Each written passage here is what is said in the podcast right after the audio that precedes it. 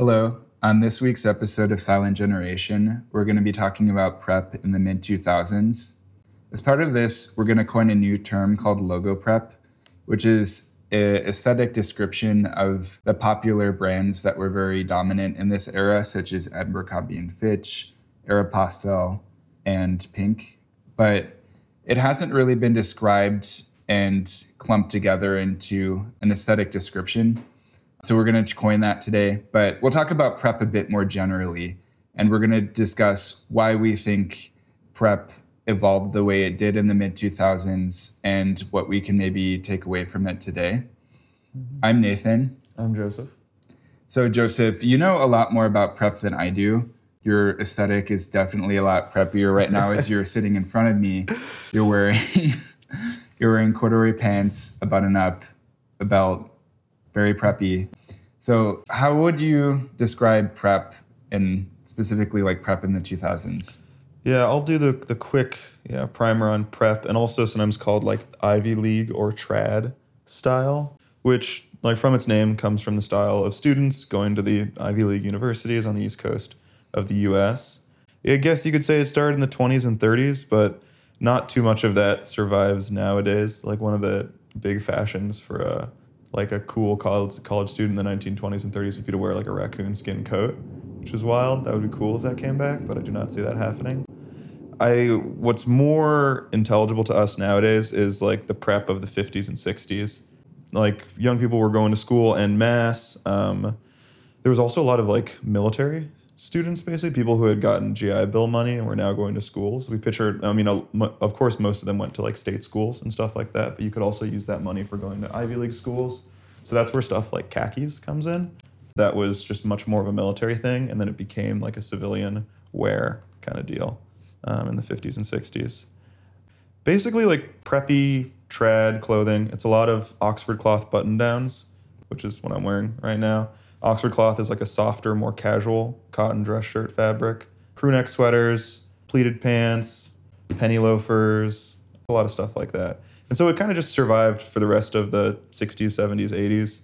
It, it, I think it's always there's always been people who dress kind of preppy and trad. Different wider cultural uh, fashion things for men would kind of seep in to preppy dressing. Basically, in the 60s, you had hippies, and that really changed things denim. Yeah, because I don't know that much about prep, but I know that there have been different things like equestrian wear, also mm-hmm. like boating apparel. Like there's different things that can come in and out of style within prep. Oh yeah, no, it, it like it has a very like sporty language that can draw from. Uh, rugby shirts are a classic prep thing. Crew neck sweaters just come from crewing, also. But yeah, there's a sportiness tennis sweaters. That's another one, like a white cable knit tennis sweater with a green collar.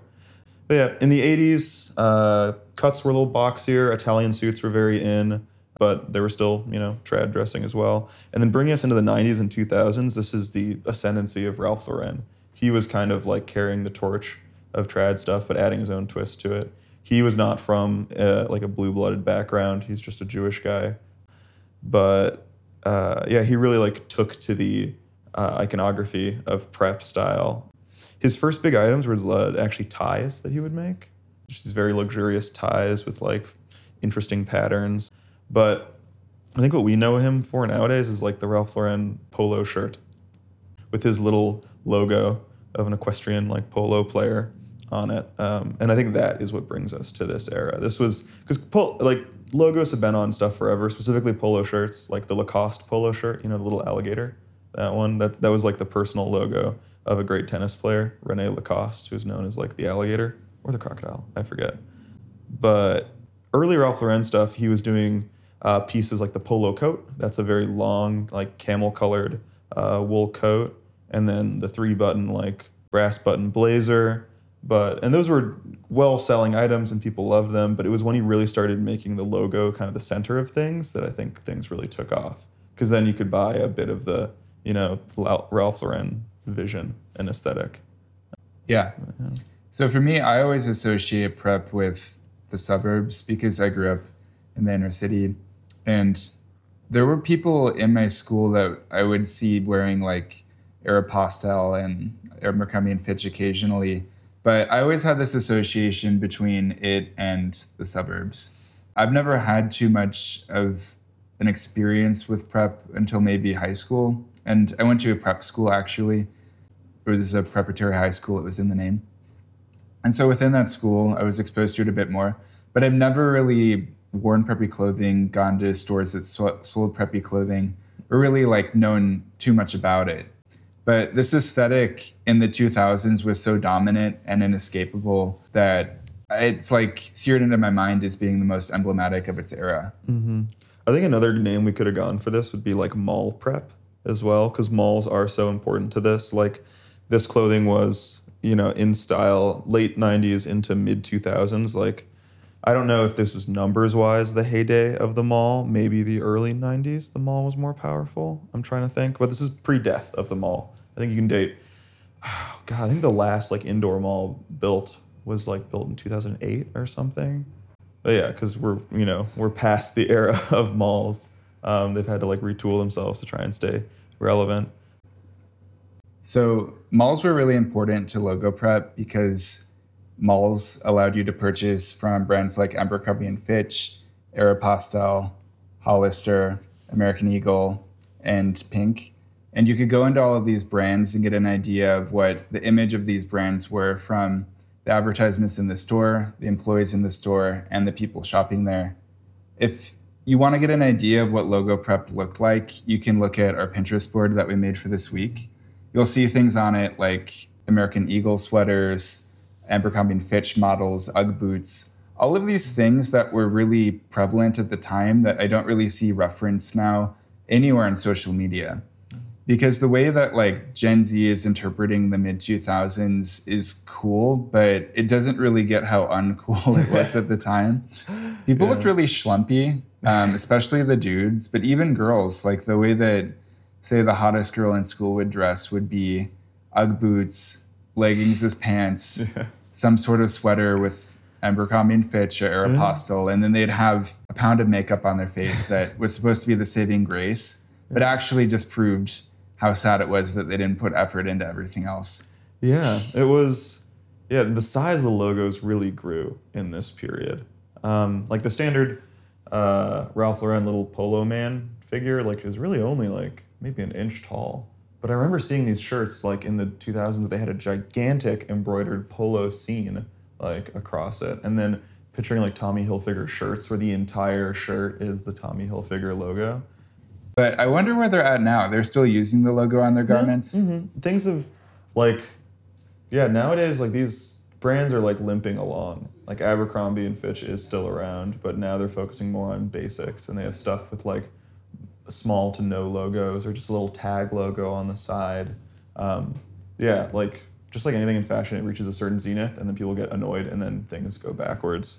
Um, These yeah. brands will probably be back and be popular in the near future though, mm-hmm. because like Tommy Hilfiger, it was able to become popular in like the last 10 years after it really fell out of popularity post 90s. Yeah. And all these brands have made it. They still exist which can happen to other brands that aren't as successful where they weren't quite like managed correctly in their decline and they didn't survive. And it's interesting with fashion brands because they always just get bought up and retooled into something they totally aren't sometimes.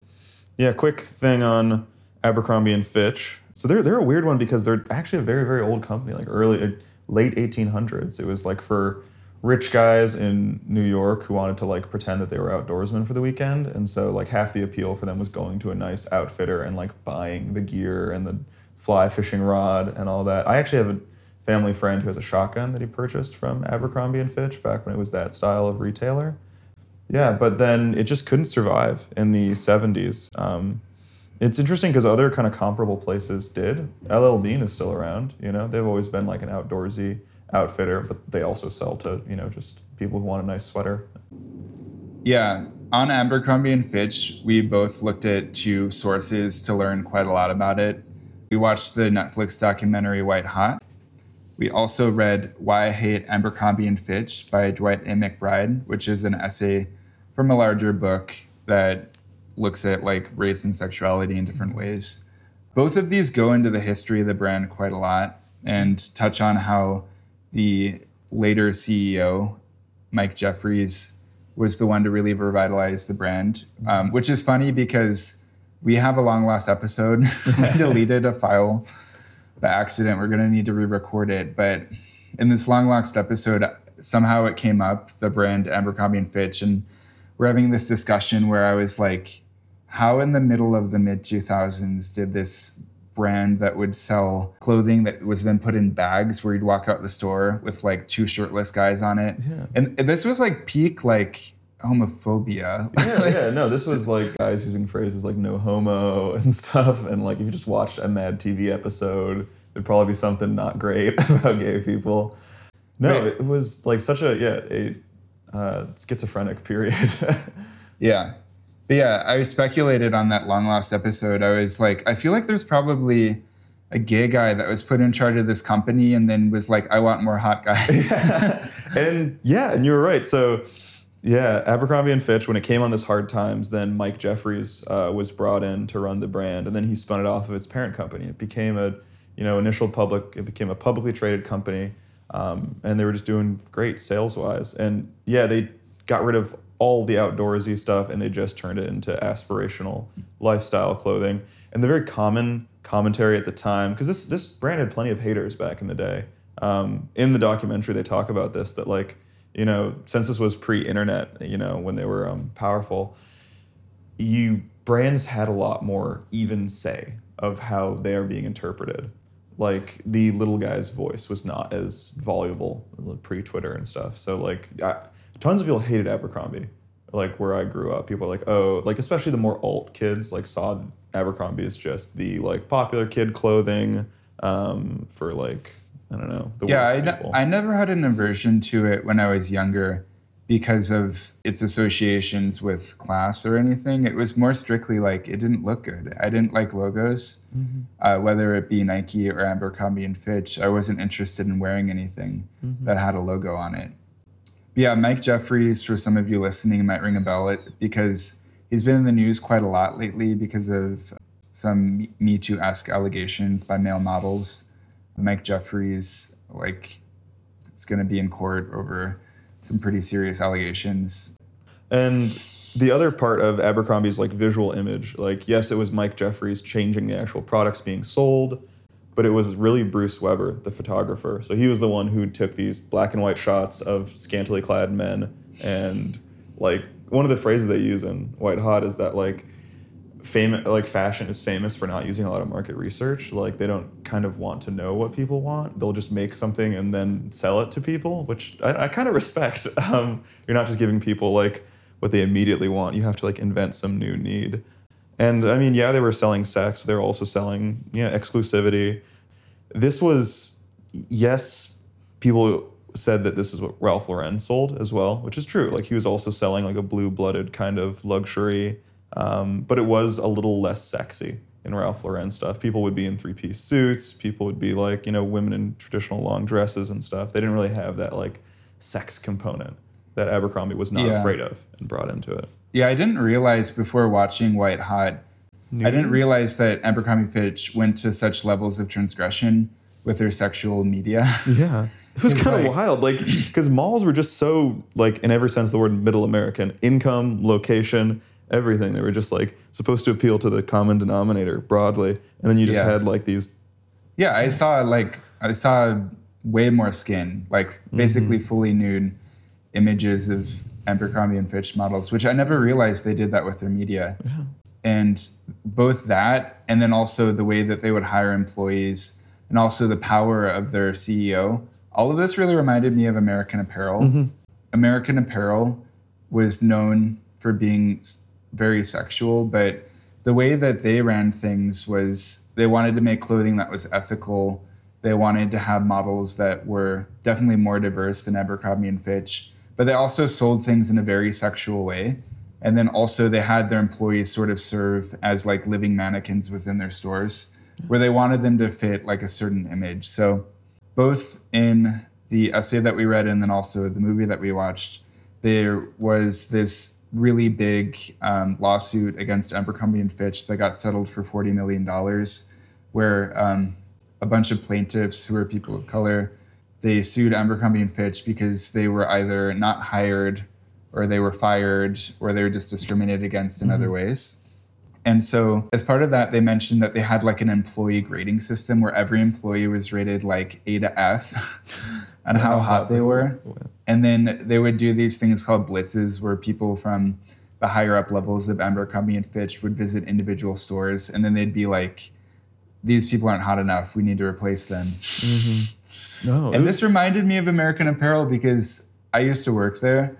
And fun fact Dov Charney, the CEO and founder of American Apparel, he would look at every single individual person who got hired for retail at American Apparel because you had to send in headshots as part of your application.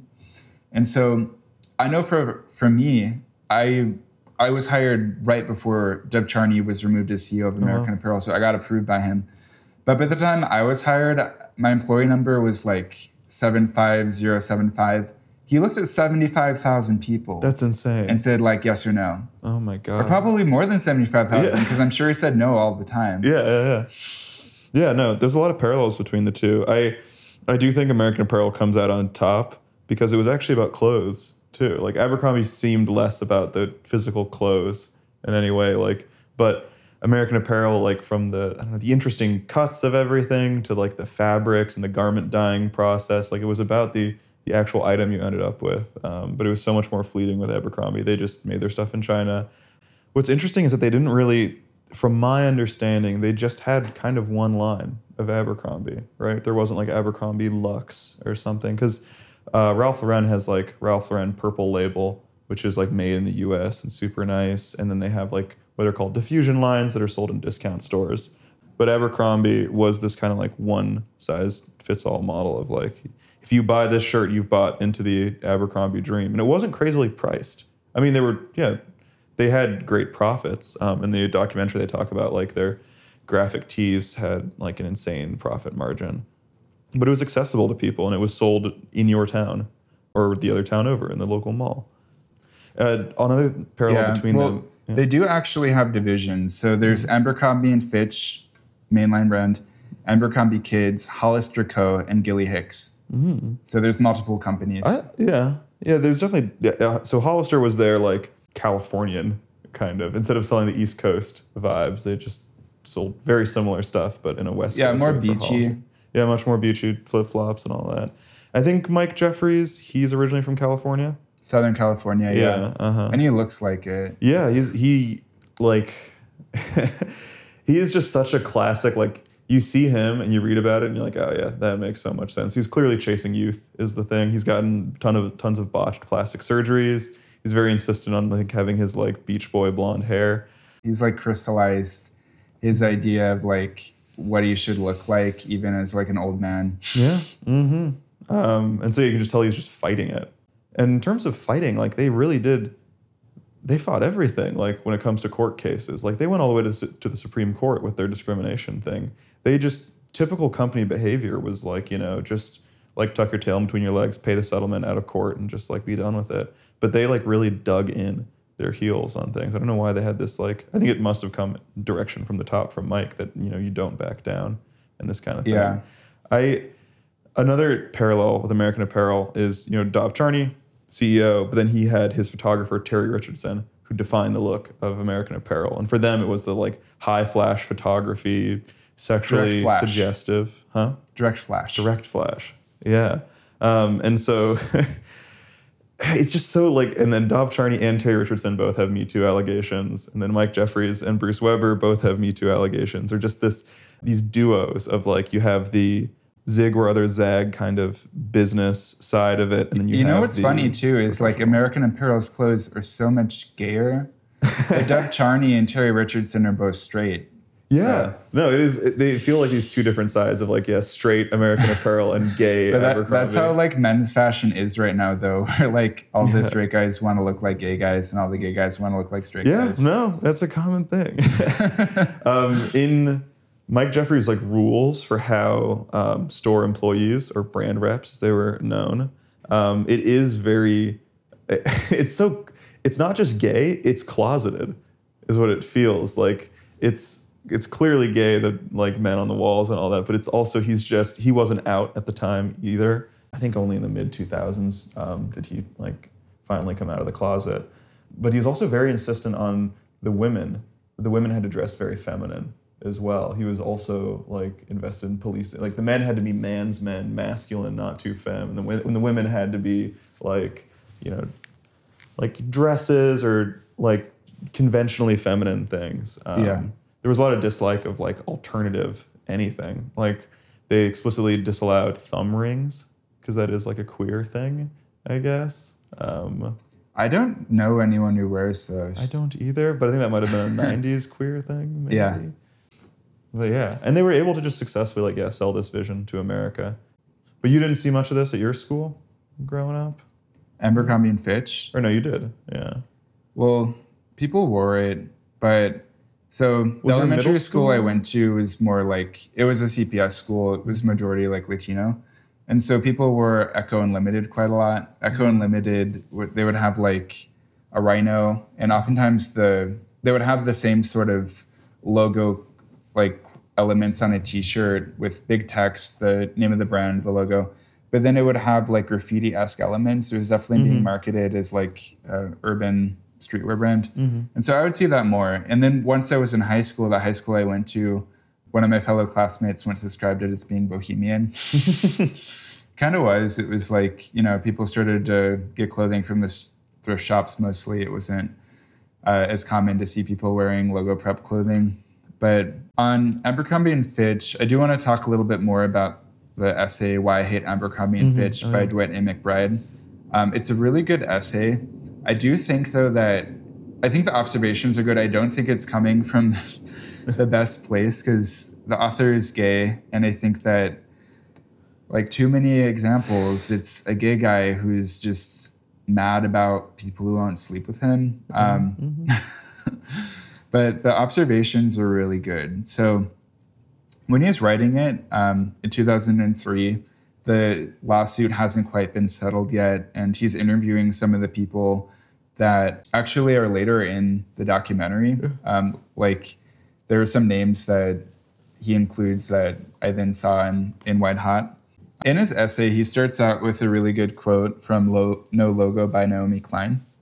The astronomical growth in wealth and cultural influence of multinational corporations over the last 15 years can arguably be traced back to a single, seemingly innocuous idea developed by a management theorist in the mid 1980s that successful corporations must primarily produce brands as opposed to products.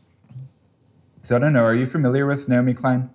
Um, not too much. I started watching um that video you posted. Yeah. the So Naomi. Klein is sort of I've heard that her be described as like the oracle of the left. she's not an academic, but she's had way more way more impact than most academics do. And I like looked into No Logo and I learned that um, she's sort of this is the source of this idea of being like a consumer versus a citizen.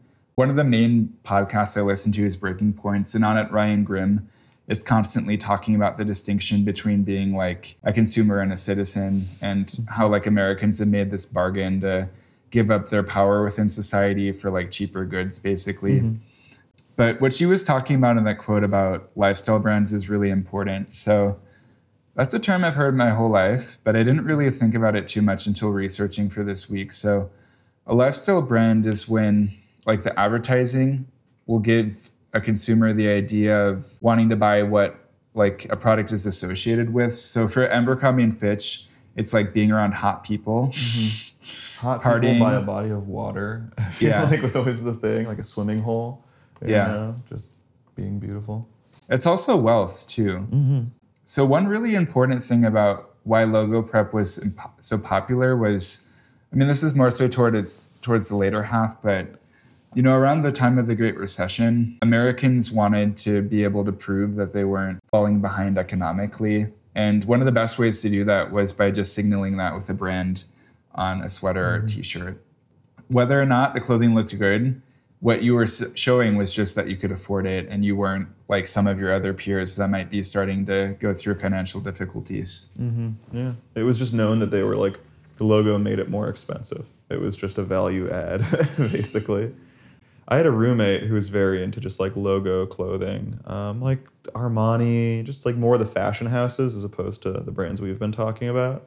But he told me, he said this very matter of factly as though it was objectively true. But he was like, oh yeah, if an event calls for like a dress shirt or something, I'd rather wear a t-shirt, but I'll make sure that it's like a high fashion brand logo on it because that, you know, brings it back up. It brings it to the level of a dress shirt. To which I think, no, that's wrong. that's not, that's Yeah. not, like you haven't found some weird, like, it's not this compensatory model where like, oh, a shirt is more casual, but a logo makes it more formal. Like, no. Yeah. But like it shows the the power we gave to these. Um, yeah. Yeah, I mean, clothing largely has lost much of much of its meaning because pretty much all of it is just being worn for fun. Like all of the things that it used to do for you to like regulate temperature, help with climate, um, do physical activity. People are doing all of those things less and less. like you're just sitting at home, and like if you take a picture of yourself, what you're wearing is just a look. The idea of the look is like increasingly prevalent. But Abercrombie and Fitch and all of these other brands that are part of Logo Prep, they're very responsible for this backsliding and formality in American fashion. So at this time, this was when people started to wear yoga pants as pants or leggings as pants. Yeah. They started to wear sweaters day in, day out in the office, at home, wherever. And concurrently, you could wear like, you know, a, a hoodie that had like one of these logos on it, or you could just wear a hoodie. People were starting to dress more informal at the same time. Mm-hmm. But this was like a bridge where like you could you could wear the hoodie from American Eagle or you could wear the hoodie from American Apparel. And with both of them, people are still just starting to dress less formal. hmm No, it was it was like the great dressing down really happened. I think in the late '90s and 2000s. So, I mean, it's, it's always been a, a sloping down in formality, definitely over the 1900s. But I don't know, just even watching um watching like Seinfeld, which I've talked about a few times uh, on the podcast. I really like just the the vibe of it. Um, but yeah, the even the like slubby characters wear tucked in dress shirts. You Yeah. know? or not dress shirts, casual shirts, but they're still button downs. You know, then this is I don't know. We really see the end of that in this period. The T-shirt just starts to reign supreme, Yeah. basically. Um, on Seinfeld, I want to bring up a point really quick. So you're familiar with normcore, right? Yeah. Normcore is a term that was coined by the trend forecasting group K-Hole. K-Hole, uh, if you go back and read their article that they published where they proposed normcore, it actually was proposed as an umbrella term.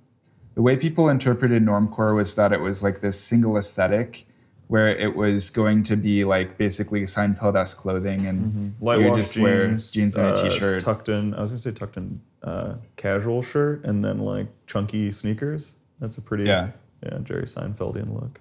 Uh, Yeah. But yeah, if you go back and you read what they thinking was the idea behind normcore, it's really interesting. So they were looking at mass indie at the time, which they thought of mass indie as being like vaporwave, sea punk, health goth, basically all of these like individual aesthetics that were post internet.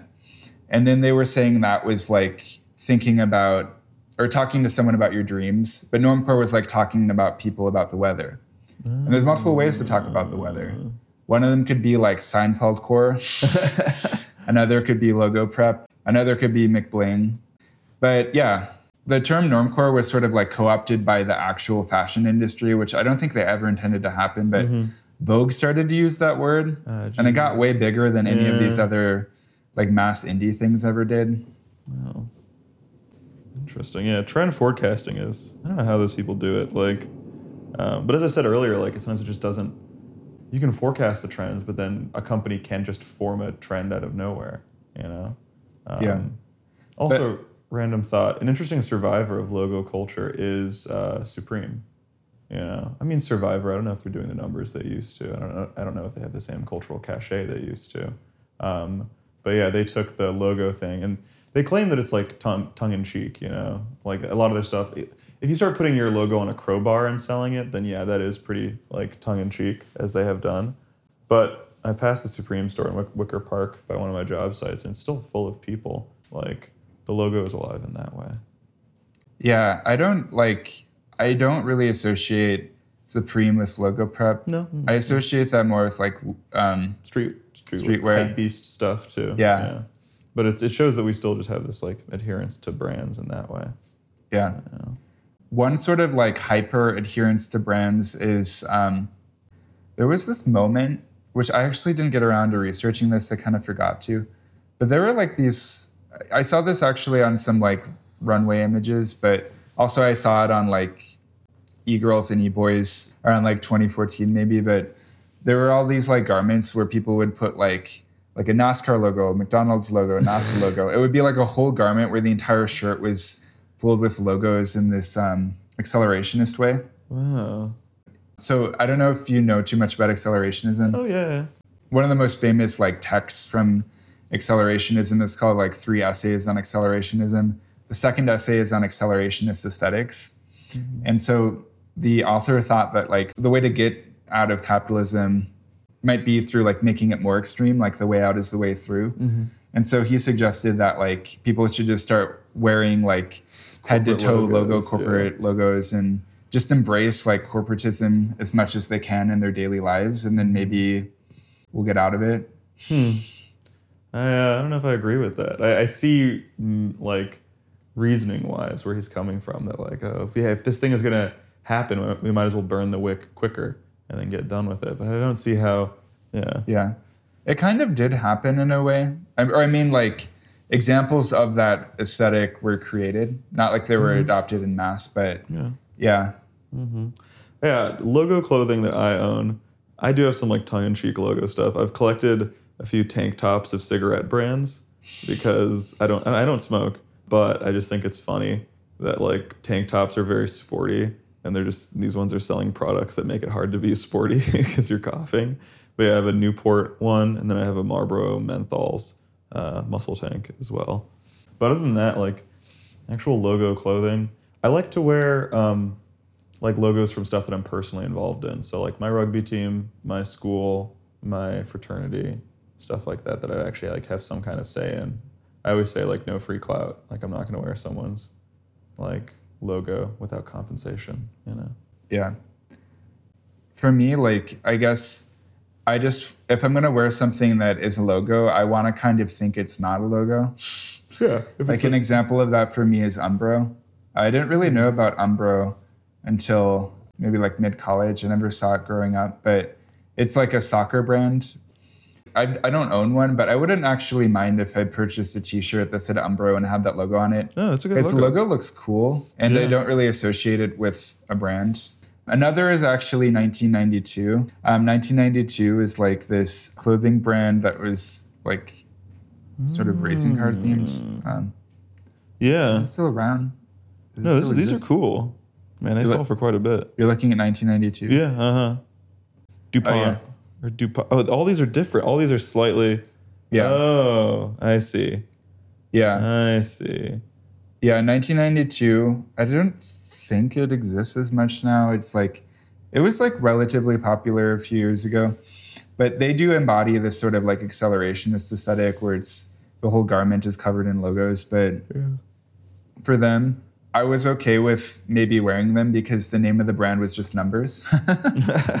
it's sort of like when I I've always shied away from like wearing clothing with like Japanese or Arabic text or mm-hmm. anything like that because it's cultural appropriation or whatever. But yeah, I don't know if if it's in something that's like difficult to interpret. Like I don't know the brand or it's just numbers or it's in mm-hmm. a script that I can't read. Like I'm fine with it. I guess it is just that I don't like. Yeah, I don't want to associate myself with Abercrombie and Fitch or any of these brands. Mm. Like I never bought bought into the lifestyle they were selling. Mm-hmm.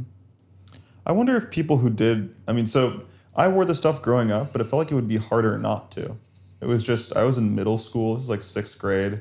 My mom would just buy me stuff from the mall, um, and it would just have a logo on it. It was, I think it was more of an opt out system than people remember.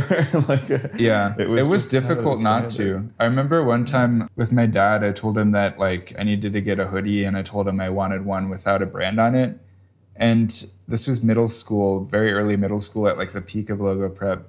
And we went to some like really random shop, and he bought me a sweater that I think was for like not a sweater, a hoodie that was for like construction workers or something. but it was like the only thing I could think of that didn't have like a big logo on it. Oh, it was yeah. really hard to find mm-hmm. stuff that didn't have that. Oh, that's interesting. I had this idea because many years ago, back when I was even in high school, I was wondering to myself, why do people wear clothing with logos on it? Like, what are they into? And I remember talking to like an older family member, and they told me about how some sort of family member that we had would like make their own clothing from scratch. And I was like, people used to make their own clothing from scratch. um, Yeah. but yeah, back in the day, like some people, the majority of their wardrobe, they would make themselves. And I, I started to wonder, like, oh, is that why people or why logos became popular? It's because there was a way to prove you didn't make your clothing yourself. Oh. I don't think that's really the case, but there might be a little bit of that there. Yeah. Interesting. Um, Yeah. Okay, so did you own Abercrombie and Fitch? Like, Yeah. which brands did you wear? Abercrombie and Fitch mostly. I think I would wear this one like zip up hoodie from Abercrombie and Fitch just all the time. I think the pants fit me pretty well, so I wore those. I think I had like a Hollister thing. But yeah, the stores, we should talk about the stores themselves. Specifically, Abercrombie and Hollister had this very like different from the rest of the mall design. They cover, they didn't have displays on the outside was one thing. They put these like California bungalow shutters over the uh, doors.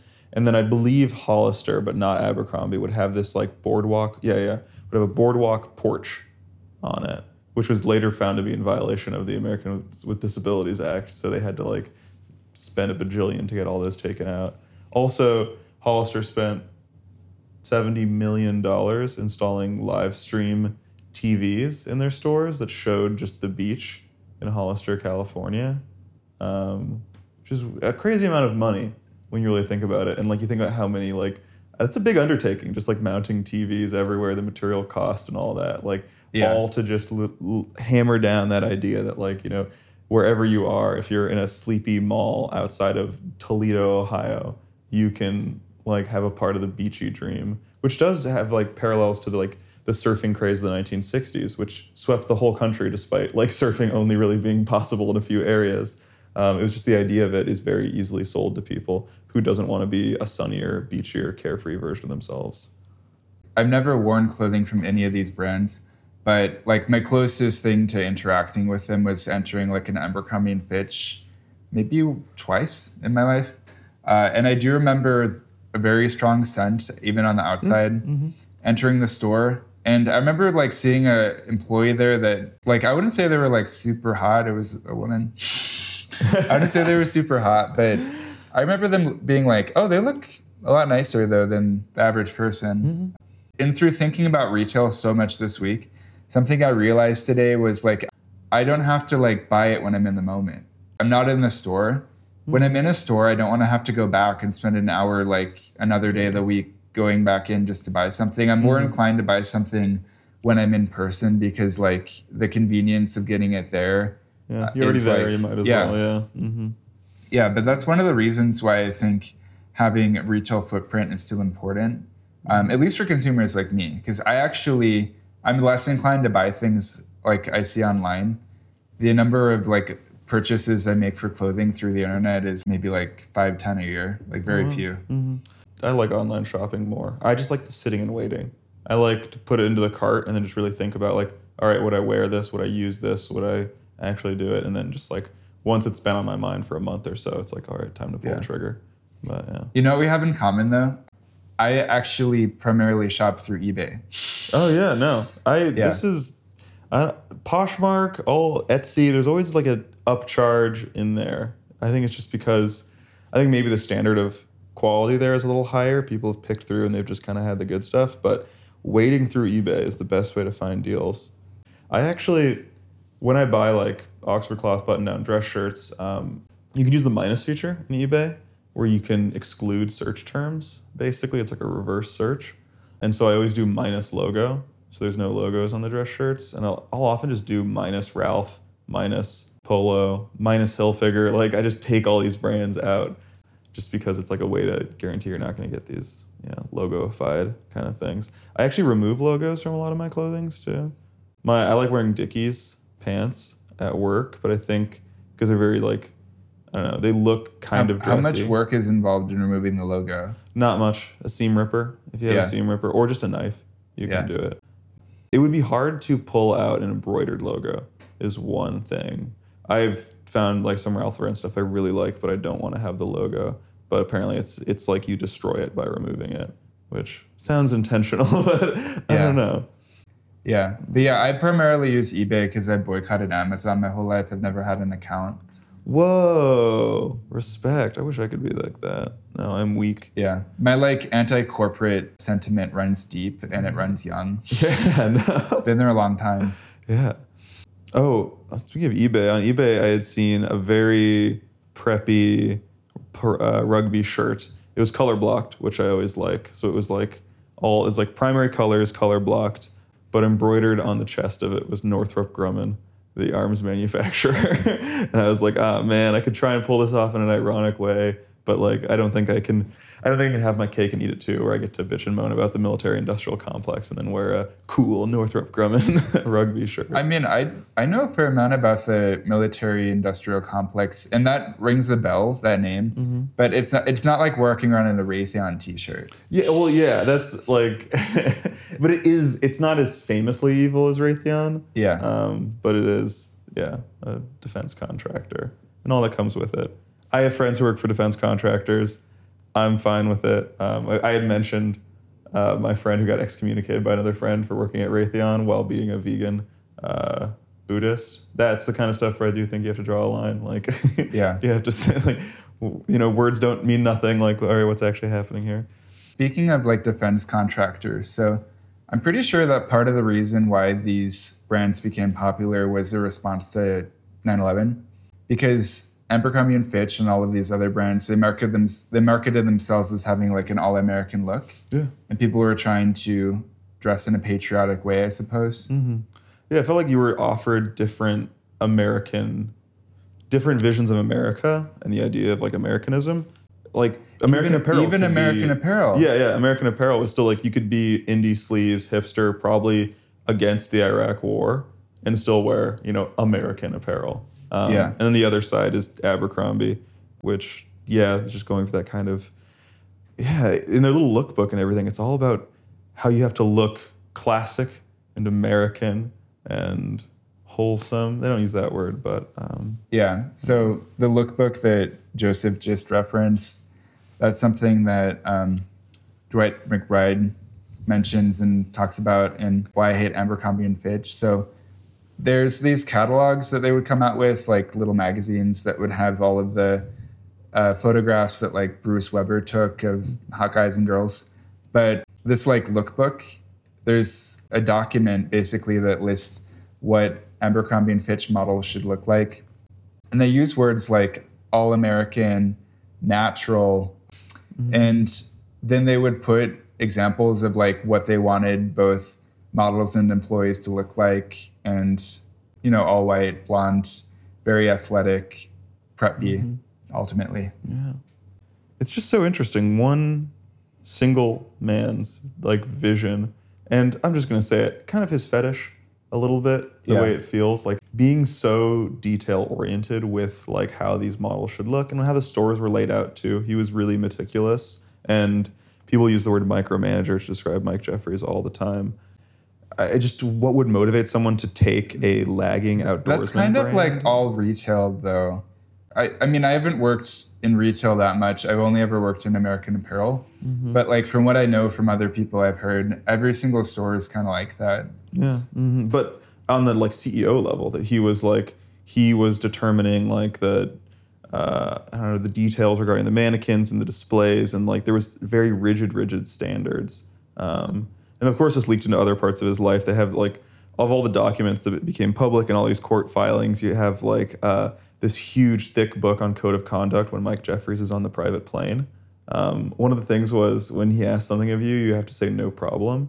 Uh, and it says like this is as opposed to other phrases like yes sir that's not good but no problem is great and i think it's because he probably sees that phrase as like classic american californian like all the things Yeah. that he likes like so if e- even in affirmative answers he has you know That's like the. Californian in him. So this is something I guess I've sort of gleaned from my mom's side, which is from California, when I spend time with them, I sort of pick up on why Californians are such NIMBYs. so basically, I think that when every single day is what you think of as paradise, where it's Yeah, really nice outside and you're not interacting with you know other people, you're just driving around and there's so you're so insulated from everyone else's problems, even your own problems in a way, Mm-hmm. that you get like so irritated about like the littlest things.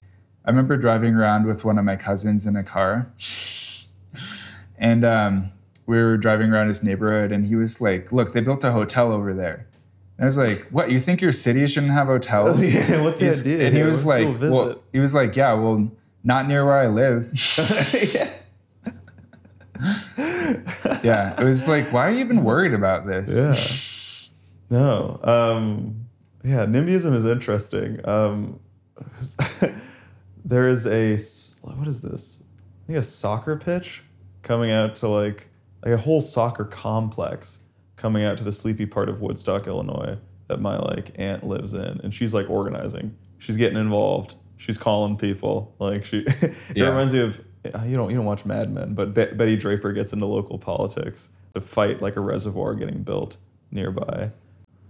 But yeah, it's it's that I think it's an it's a desire to live a frictionless life out in the Sun Belt. And yeah, in car dependent Sun Belt suburbia, it is just like I think a fear of any kind of inconvenience or pain or anything. That's why I think I think I've said this before, maybe even on the podcast, but that like Yeah. the Sun Belt is the most American part of America in my mind. Um, Yeah. You can argue that like Texas is the most American because of their independent spirit and all that, or like the East Coast, like Philadelphia, that's more American. But like, I think there's something about the, I don't know, the um, sense of like indignation and uh, deservedness. I feel like the American temperament is just like a state of unjustified fear.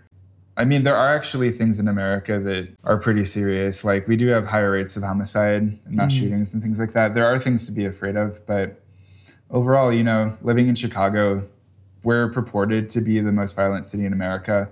And we are in terms of like the number of ho- homicides, it is the highest. But proportionally, we're the 35th most violent city in the country, which no one would ever think. But look at the, if you look at the numbers, Yeah. uh, yeah. Okay. Yeah, I'm trying to think of other stuff. I want to touch on malls a little bit more. Um, I think it's interesting. Malls kind of supported these, you know, smaller stores that w- previously would have had to have their own location, um, and they would have had to try and apply to more people.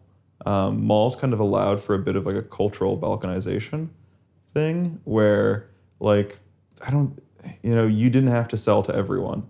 Like you can just make your footprint back. It's funny how malls, the stores and malls are so similar to like the food court. Like the food courts and malls, they were not generalist kind of places. Like they were very specific, you know, because they made up for it in total um, with their uh, diversity. But yeah, I sometimes I miss malls a little bit. Um, I don't know. It was close to I a common to, agora. I used to be you know? sad that malls were dying, but then I realized like through strong towns how financially insolvent they were always destined to be. Yeah, they were never going to work. Um, Yeah. I do find city malls interesting. Uh, this would be like Water Tower Place in Chicago. This was cities trying to defend themselves from the loss of business to suburban malls. Um, and the way they did it was just trying to copy the formula, um, but make it taller because, you know, real estate's more expensive in the city. And yeah, I find uh, Water Tower Place Mall in Chicago like beautiful. It's the 80s luxe. It's got like green granite in some places or green marble. It's got this huge, tall atrium. But yeah, it's anchor tenant left. American Girl doll left. uh, you, uh, you know what? You're right. That is that is the true anchor tenant there. Um, but no, Macy's was taking up all the all the retail space there, and that's still unused. Um, every so often, people just say, "I don't think this can be done," uh, but it should be an IKEA. You know, it's a giant windowless, like three floors of space. Um, it'd be amazing if that was an IKEA, but the whole loading dock thing would be kind of tricky. It'd be cool if it was an IKEA showroom, and then you could get stuff shipped to you or Yeah. something. Um, I don't know. I don't know how. Yeah, I don't think I'll ever be at, at an IKEA again for as long as I live, unless they build one in the city. Because, like, I think I've looked at them on a map, and it's not like they're just in the suburbs. they're like on the suburbs, on the edge of the suburbs. It's like they're really far out. So the reason for that is IKEA does not want to pay for land. They Yeah. know they provide such a good service. They barter with city governments and they just like in Las Vegas, they didn't have an IKEA for the longest time. There's actually a service that would go to IKEA in California and buy stuff for you and drive it back. Um, and they finally opened one, and I'm pretty sure they had to pay nothing for the land. Like, because Yeah. IKEA knows that they're going to be a jobs generator and an income generator for the area. Um, so they can kind of just like be really confident in that way. But no, I'll take you out to IKEA. Yeah. I love IKEA. I feel, I feel, I love it so much. It's just like very cozy to me. I think I said that in a previous app as well. Yeah. Um, but, But yeah, I feel like that's always, I mean, for politicians that like being able to say that jobs were created in their communities. But there's a difference between jobs that extract wealth out of a community and jobs that like help circulate it within the community still. Corporate jobs are going to go into the places where power concentrate, like including Abercrombie and Fitch. The money is just going to be funneled out to where their headquarters is, probably New York City. Yeah. I like um, one of the demolition subcontractors I work with. Um, they call what they do more deconstruction, and uh, so they'll save more items and donate them or sell them. Uh, they'll try and recycle what they can and not just trash stuff. But they call this deconstruction, and they say like, oh, all the different ways that deconstruction is different from demolition. And one of the things they said is because you actually have to take care with stuff. It does take longer, but one of their things they said it employs more people they were advertising that it actually like and i like that i think that more companies like i think other companies would brag about like look at how lean our staff is i don't know i i think that people i think that having a lot of low skill jobs is good for the stability of a society like it's just a good valve Yeah. for people So construction jobs from like a public sector perspective are an opportunity to generate jobs. That's oftentimes actually kind of why there are cost overruns with construction projects, mm-hmm. particularly for public transit projects, because like they would, don't mind if there's too many people mm-hmm. hired. It's kind of viewed as like an opportunity to hire people in the community. Mm-hmm. Yeah, and I don't know, construction is like the last since manufacturing is wound down so much in America, like construction is that last bastion of low education, high paying jobs um, that can get you into the middle class or something approaching the middle class. Um, Also consultancy. consultancy, yeah. low education, high, high paying. Yeah. Um, at the place I get my hair cut, they have a tally count of how many times a guy getting his hair cut is a consultant. I think they crossed like 30 or something. um, but yeah, it's, you know. Like in a day. no, no, no, no. It's not every day. No, this is just in total. Yeah. Um, different individual consultants. Yeah. Yeah. Something I want to circle back to is McBling. So Oh, yeah. McBling is an aesthetic that was coined through a Facebook group. So on Facebook, there was a Facebook group called Y2K Aesthetic Institute or like Y2K Aesthetics. And there was then like a spin-off group that I think was originally called like mid 2000s or something. It was very generic, but then they started to like standardize the aesthetic and then they coined a term. They had like a poll through Facebook, mm-hmm. and what people settled on was McBling, which was a word that I really didn't like originally. I did not vote for that one, but I've come to like it. I think it's fine. But McBling is very different than Logo Prep. So mm-hmm. McBling is a lot more pink. It's more so like what you see Paris Hilton wearing. Yeah. It's- I'm picturing the juicy Yeah. sweatsuit. Yeah. Yeah, it's more like Dubai luxury clothing. It's like very feminine. It is a bit more formal actually than Logo Prep. You think so? The sweatpants? Well, I don't associate it just with sweatpants. I do. I mean, the thing is, within Logo Prep, I could see like, you know, you can see Paris Hilton next to a guy wearing a suit. Mm-hmm. Like you can't yeah. see like Abercrombie in any way really involving a suit. Yeah, no. I was, I was I was thinking that about Mike Jeffries of like what was he seen in, and he wasn't seen in a suit typically. Like I'm sure he would get in a suit and tie for like you know investor calls and stuff Yeah. like that, but he seemed to be trying to model that you know hang loose Californian easiness all the time. Yeah. McBling had a very different aesthetic. And so for Logo Prep, they were really interested in brands, obviously, but McBling was more so luxury brands that were truly Oh, yeah. Mm-hmm. luxury, like Louis Vuitton specifically, I think was the biggest one. Nice. Maybe, maybe that's what my um my roommate I was mentioning was more in the style of yeah he just loved the like name brand fashion. On, a, on the podcast Nymphet Alumni, they talk about fashion core sometimes, which is like fashion about the industry of fashion, basically, like wearing a Karl Lagerfeld t shirt or something. Um, I Yeah. never liked the people that I met growing up that were like, Into I like Vogue magazine. Yeah, that always felt I don't know. Unless you like live in New York, that always feels like you're you're implying that you hate your small town when you're like that cosmopolitan. And I say that as someone who comes off as pretty like, Yeah. cosmopolitan. Yeah. There was this period though in the mid 2000s where if you did want to dress more alternative, your options were to buy like designer clothing or make it yourself. There really mm-hmm. were no options until Urban Outfitters started to market to youth. Mm-hmm. But there was this really big gap where like people who wanted to dress different really didn't have any mm-hmm. options because clothing became so simple. Mm. I don't know what it is, but yeah, I think at this point in time, uh, this is when clothing just got the most basic I think it's ever going to get. As well as, well, I do see people all the time who I think, you know, dress as simple as they can be. It's not the same. Like, I walk around in public and it's not like 95 out of 100 that are dressed in like jeans and a t shirt. Now you'll see like a much broader range than you used to see during this Oh. time period. Hmm. Yeah, maybe. Maybe it depends on the neighborhood too. Yeah. I don't know. I feel like if you're out in the suburbs, you're just gonna see jeans and a t-shirt everywhere, and then just like a you know, depending on the weather, you know, a zip-up jacket. I know that within my own family, though, like there's been like a noticeable shift shift in a lot of people's wardrobes. Mm-hmm. Definitely, like post 2015, people have just started to dress more formal Mm-hmm. and experimental. I think uh, one of the overlaps between Abercrombie and American Apparel is we are talking about like alternative clothing. They were both kind of firmly almost anti-alternative, especially in their treatment of. I had mentioned the jewelry thing with um, thumb rings, but also tattoos. That was a common thing between Yeah. American Apparel and Abercrombie. That they just kind of wanted the models to be more of a blank slate. Um, for American Apparel, it was to show off the clothes, you know, like the clean lines of the clothes. I think for Abercrombie, it's just because that wasn't uh, Mike's fetish. You know, he wasn't into tattoos. He just No, wanted it, like I think for American Apparel, it was that like that was what Dov wanted. Mm-hmm. I also think that for American Apparel, they I don't really know, but I think behind the scenes they definitely had to think about how they were different from Urban, Outfitters, and Urban Outfitters had to think about how they were different from American Apparel. Mm. yeah, They had to differentiate themselves from each other.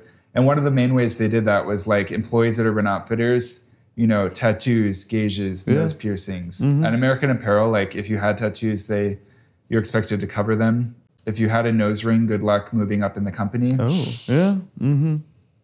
Interesting. I think they both came out of a rejection of like the busyness visually that was like alternative clothing. You know, this is the end of grunge in the 90s.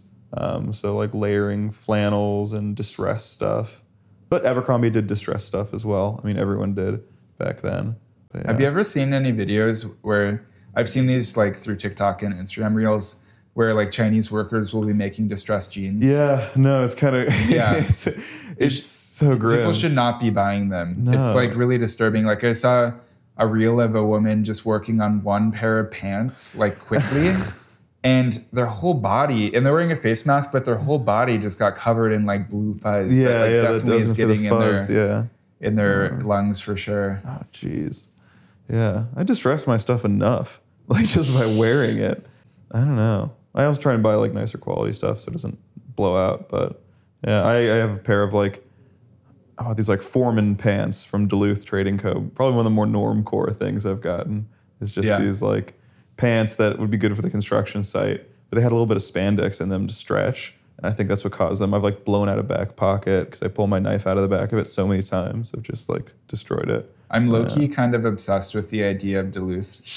Duluth Trading. It is Yeah. maybe the straightest thing. the No, straightest. not the brand, but the city. Oh, the city. Yeah, yeah. Yeah, Duluth, it's in North Minnesota, Dakota. and Oh, it's like it's on the edge of Lake Superior, like on its westernmost edge, and it has like a very old like grid and a lot of old oh, buildings, and it's like this real gem that I think is going to grow with climate refugees from Oh, the yeah. south and the west in the coming century. I think it's going to grow quite a lot.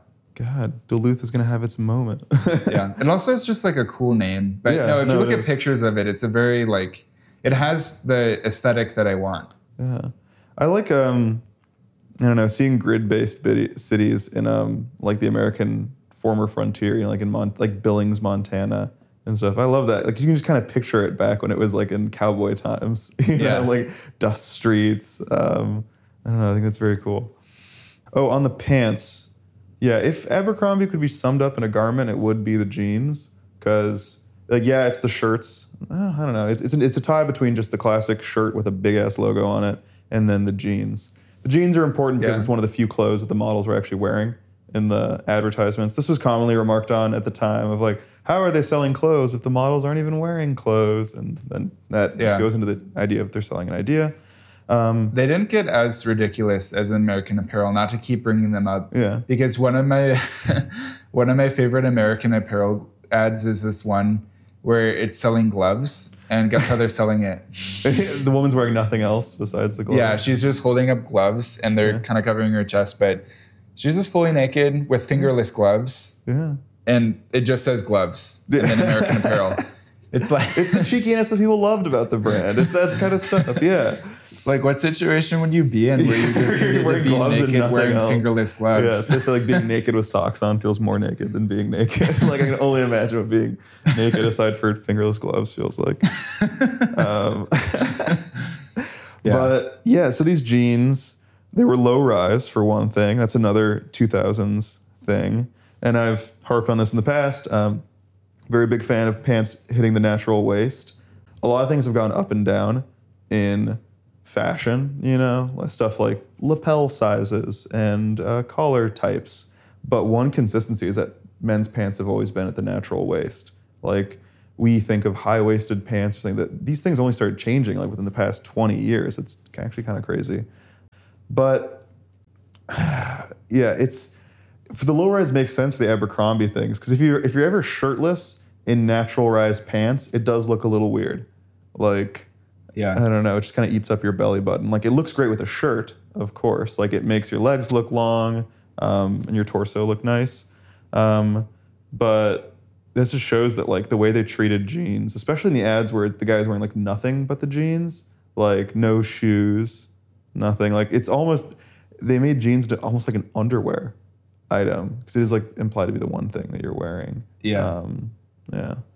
Uh, Abercrombie and Fitch used to be under the same parent company as uh, The Limited, and they own Victoria's Secret and all that, um, which is just a little aside. But yeah, but then it spun off on its own. But, Yeah. yeah. Would you say that I would say that Victoria's Secret is more McBling than Logo Prep? What would you say? Yes. Uh huh. Yeah. Um, but like Victoria's Secret, I think in this time also branched out and sold just like their logo on stuff, you know, not just their lingerie. Yeah. And that's like famously the story of the guy who founded Victoria's Secret before it was bought up by this large limited brand thing. He wanted a store where men could go in and buy like clothing for their wife and not feel embarrassed. Um, and now it's just the definition of like it's it's an embarrassing place for a guy to be. I don't know how he messed that up so bad, but Yeah. I guess. In high school, I knew this other um, gay teen in my school where um, he looked a little bit androgynous, but he went into like Victoria's Secret as like a 12 year old boy and like was like and got sized for fun. What? And he was like a triple A cup or something. Oh my god. That's not how those work. That's not how Yeah. sizes work. Yeah. Um, it'd be fun if we recorded this at a mall. That would be funny if we just went to, to a semi-abandoned. I feel like we're more likely to get kicked out of a mall than say a department store though. Yeah, Because I've seen videos where like if you're recording, the security guards will be like, get out of here. yeah. Um, the status of malls in Chicagoland is yeah. I mentioned the Water Tower place is looking pretty grim right now. Um, Woodfield Mall is still doing strong. Um, it's interesting. Like their first appeal was that they were indoor and conditioned, but even in cold weather places like Chicago, the ones that seem to be doing better are the ones that have prioritized like outdoor space, kind of outlet mall feeling. Yeah. I guess. Well, now the way that malls market themselves is through experiences, Mm-hmm. which I noticed definitely the last time I went to um, the Water Tower place. Like you'll see things in malls now, like VR experiences. Yeah. You can make slime and stuff like uh-huh, that. immersive experiences, stuff Yeah. like that. Like they're literally just like racking their brain to think of stuff that cannot be done online but can be done in person. It's the rise of the ethno mall, um, which is like that the, a mall will become like known as like pri- primarily Mexican American, and then it'll have stores that like serve to that area, and so it's like keeping those alive. Yeah, there's Um, kind of one in um, Chinatown that I went to like two years ago. It's where this like hot pot place is called Qiao Lin. Really good, recommend it. Mm-hmm. but I remember going to this restaurant and I was in this like Chinese mall that's kind of near the river. Yeah, yeah, Jefferson Square. Oh, I that's what what it's it's called. called. Yeah, yeah. Um, Okay. I was following the construction of that. Yeah, I had I had moved out of my like place in kind of Chinatown when that was getting built. I was always curious about it though. Yeah. Wait, oh, you lived in Chinatown? I lived in so north of Bridgeport and so close to the highway that I was essentially in Chinatown. I was I was on Yeah. Wentworth. Yeah. Um, it was nice. I don't know. It's a good area. I really liked my neighbors. Yeah, it was living on the highway was bad for me, bad for your brain, of course, though. Just like the dull roar of cars all the time. Yeah. Yeah. Um, there's a luxury mall out by the airport that's kind of weird. It's all like I went to like a Loro Piana store, Piana store over there. It was all just very like I think the idea is you fly in to Chicago and you just immediately go to the luxury place. Or it felt like a duty free turned into a mall. It was all just luxe goods. It didn't feel sad. It, it was clean and nice. Yeah. Um, but it still had all the trappings of a mall. You get Auntie Anne's pretzels and stuff. Which my friend told me in Shanghai they have Auntie Anne's. That just blows my mind for some reason. But I think it's easily understood. It's like you don't need, I don't know. Yeah, they don't have pretzels originally in China, but it's pretty easy to, to parse, you know, when you see them. Like, yeah, it's cheesy, it's warm, it's salty. Like, you're, you're going to have a good time. yeah. I like pretzels. I don't know if I've ever had that though. Auntie Anne's. The last time I had like a really big pretzel was in Milwaukee. it was like the size of like a pizza. It was huge. Yeah, yeah, it's like the big German one. Yeah, uh-huh. Yeah. That's um, we got one of those at Prost here in Oh, yeah. Chicago. They have a big, uh, big pretzel. Yeah. We should talk a little bit about the other brands more, though. So, uh, Abercrombie and Fitch, we've talked probably enough about that. Mm-hmm. Aeropostale, American Eagle, Hollister. Do you have any takes on any of those? Um, I'm trying to think. Aeropostale. I, I'm trying to think where they're. Well, to me, the aesthetic of their clothing is actually more quintessential to Logo Prep because of the color scheme that I that they Yeah, had. there's a lot of like they had these like they had like highlighter pink, highlighter blue, this sort of like iPod green, if you know what I'm talking about. I could see that Yeah. yeah, like a lime green. That Yeah. was kind of. Yeah, like in my head, when I was getting this idea for this episode and I started to compile images on Pinterest for our Pinterest board, I started to look in keyword, look up keywords like Hollister, American Eagle, things like that. I found that the brand that I was like associating this aesthetic with the most was um, Aeropostale, which I didn't really realize at the time. Um, but yeah, the color scheme that they had, and then just like something about the uniformity of their hoodies, I think is more quintessential to this brand than um, Abercrombie and Fitch even is. Mm-hmm. Yeah, um, especially God when the um when the logos were like bejeweled around the outside of them too. That was the next level. That is the crossing of that is into McBling. You know, it's because it literally is bling like it is jewels. Yeah, Yeah, I think Aeropostale, Aeropostale. Yeah, I definitely had one of these. Yeah, man, they always had their yeah 1987 on it. Yeah, just putting years on stuff that was always big at the time. Whenever the year of founding was, yeah. big embroidered logos. I really hope that brand. Oh, sorry. I really hope that trend dies of putting the year something was established on garments. But there's actually like a clothing store in my neighborhood that opened and it says like established 2021 on it. Yeah, that's you don't do that until you've like crossed a decade or something. Yeah. Like yeah.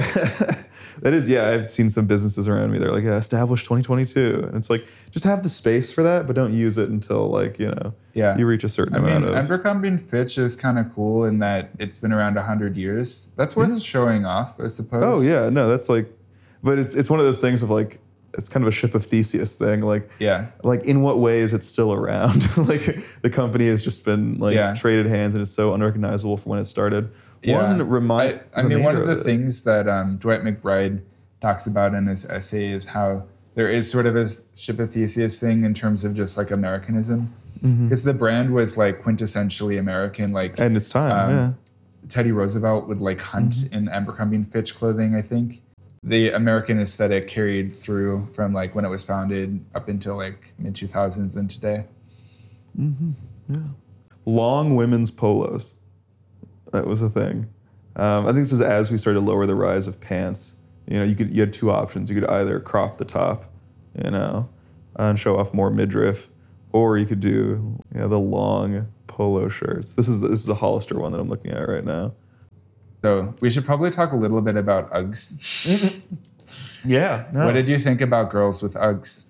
Um, it was so standard. Every girl had Uggs, wore Uggs. They were just like an understood thing. They were they were called basic. The second like basic became like a cultural item of something you could accuse someone of being. But let's be I'd say someone, but let's be honest, it was girls. It was always people accusing girls of being basic.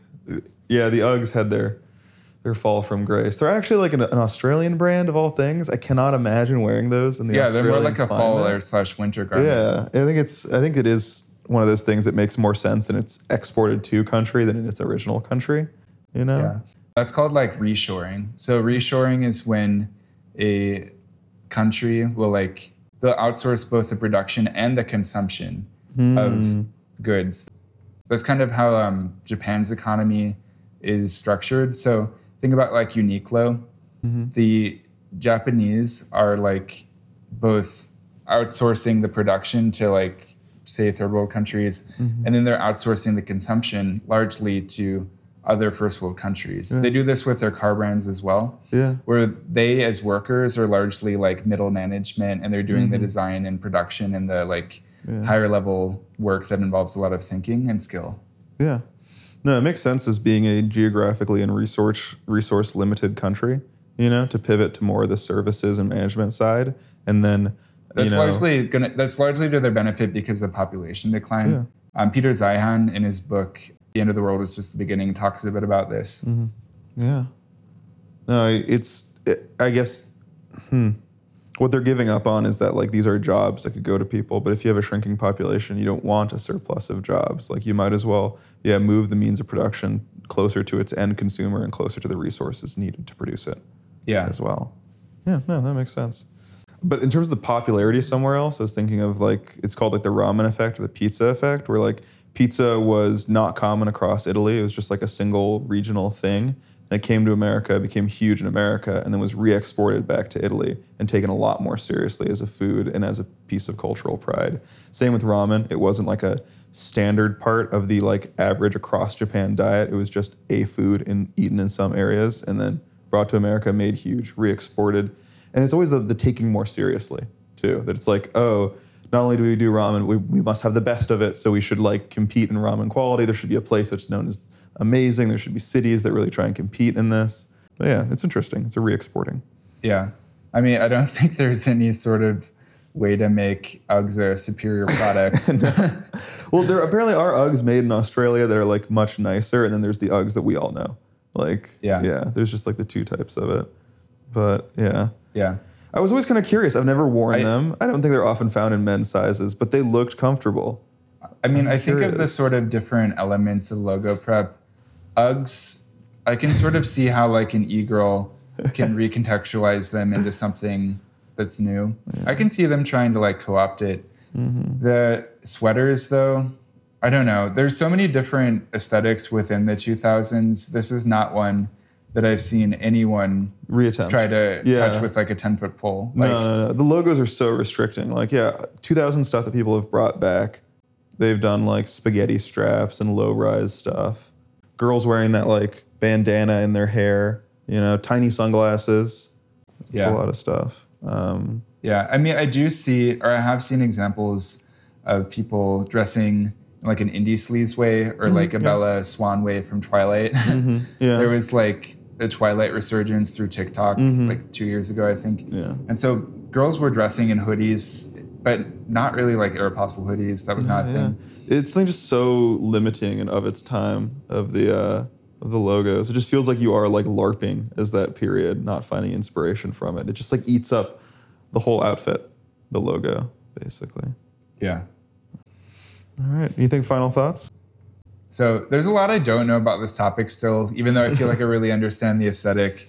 One thing is so there's logo prep McBling, and then I feel like there is just sort of like a mainstream of mainstream that's still going on at the same time as those other two things concurrently, where there's like people in the Northeast probably still wearing like more formal preppy clothing. That was going on to your knowledge, right? What? Yeah, uh, yeah. The mainline prep in the Northeast during this time, I think it was becoming more casual. You're seeing more polos where someone would have worn a dress shirt to something, but it was just kind of staying the course. There is like a subset of preppy dressing that is kind of similar to this in the garishness, Yeah. and that's people call it go to hell. So like a classic thing is a pair of go to hell pants. That's just like a very loud pair of pants that you'd wear to like play golf or something. So that could be like crazy patchwork madras. It could be bright pink like salmon. Uh, those those pants are often called Nantucket Reds. But yeah, so there is like it is more of the playful, ostentatious side of preppy. So I think that the colors that were being used in logo prep made their way over to mainline prep as well. But yeah, another prep change during this time is denim making its way in more. Like yes, denim had been introduced to it in the 60s. But I think people drew a firmer line. They're like, that's what the hippies wear. That's not what we wear, you know. Um, but the 2000s, for better or for worse, and I would say mostly for worse, was the dawn of maybe this was the 90s too. The suit jacket or blazer with jeans, which I think has been very rarely pulled off successfully. Um, Ralph Lauren himself actually was a big fan of this, and I think he pulled it off to some degree. Um, but yeah, Ralph Lauren is also an interesting figure because he's one of the like few straight male presences in fashion. It feels, but he often is. People say he's not a designer, really. Like he wasn't really drawing plans for clothes or anything. He was more of a he was more of a brand man. You know, he was like building a brand and pulling existing clothing styles, sticking his logo on it, um, and just kind of inventing the idea of Ralph Lauren. Also, in this time, he had a little more like Western influences. He's got this another label under Ralph Lauren is RRL the double R stuff, and that's a little more Western inspired.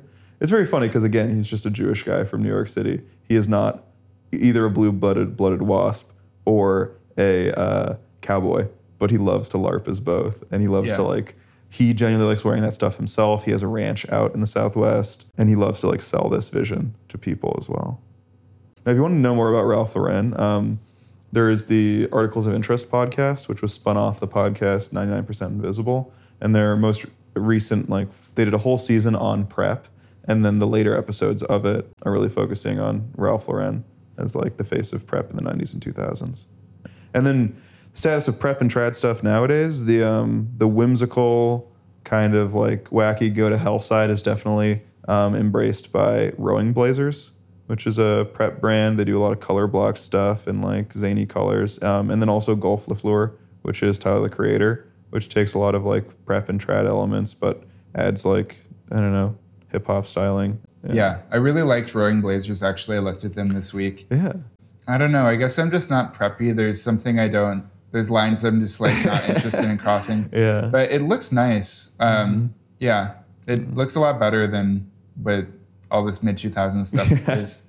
No, yeah, it, it has a little bit of streetwear influence. Uh, definitely in the way they shoot their models and stuff. They're shoot they're shot more like streetwear as opposed to conventional like menswear stuff.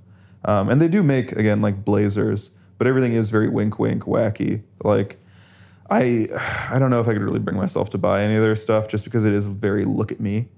I think the clothes should speak for themselves. I don't want it to be too attention getting with them. Yeah. Yeah. Um, and mean, then do, do you think the point of prep overall, not just in this time Mm-hmm. period, is to stand out or to blend in? It is to blend in. It was kind of an agreed upon, um, like prep and trad clothing. What it actually is is it's a casualification of clothing. People don't realize this now because people see a dress shirt and they're like, "Oh, that's dressy," you know. But Oxford cloth is a more casual fabric as opposed to broadcloth. A button-down collar is more casual than um, uh, like a straight collar, and then patch pockets on a blazer that's more casual non-pleated pants or flat front pants those are more casual. Loafers those are more like these are all it was a I, always think it is like in my personal opinion it's like the goldilocks amount it's like the right you take something dressy you make it a little bit casual not too casual not denim with a with a suit coat kind of casual. But yeah and it was outside of the school environment it was kind of an agreed upon way of dressing for a lot of people in the business world too interesting case of this guy sued his employer for discrimination it was a very multinational company, and they fired him for being too American, is what he was accusing them of. And some of the things they had said to him was that like uh, in a meeting he was just wearing chinos, a button-down shirt, and a crew neck sweater, and that is just you know not how we dress for meetings. And it was just everyone else was European and in a suit, and this guy was like cash American, basically. Yeah. Um, I mean, a lot of a big part of me doesn't relate to the people who embraced like this preppy look and wanting to dress like everyone else. But also, if you, I know that it does feel good to like meet an aesthetic standard, like Mm-hmm. working for American Apparel, feeling like I had the look Yeah. and being told I had the look. being given a rubric Yeah. and like completing it, there is a satisfaction in that. Yeah. Yeah. I, I think trad dressing can draw a lot of kind of rules oriented people who want like a strict set of rules because it does feel like there is that in this style of like, oh, the jacket always has to be unstructured and the tie should have a dimple and it should be a four in hand knot. Like there's just kind of very prescriptive things. And you can either find like that liberating or restricting depending on, you know, what type of personality you are. I kind of like constraints and confines a bit. I think that that I like to experiment within reason, basically. Yeah, Yeah. I like to have a border to color in. I get that. So yeah, this has been pretty fun discussing logo prep. It's been a bit challenging for me because basically I did all of this retroactive research about brands I had no interest in when I was younger that I just saw people I didn't like wearing. Mm-hmm. and I've learned a little bit more through you and the things I read this week. But mm-hmm. there's a lot still to this that I'm sure other people could fill us in on if we ever wanted to touch back on this topic. Mm-hmm. All right. Thanks for listening. Thanks for listening.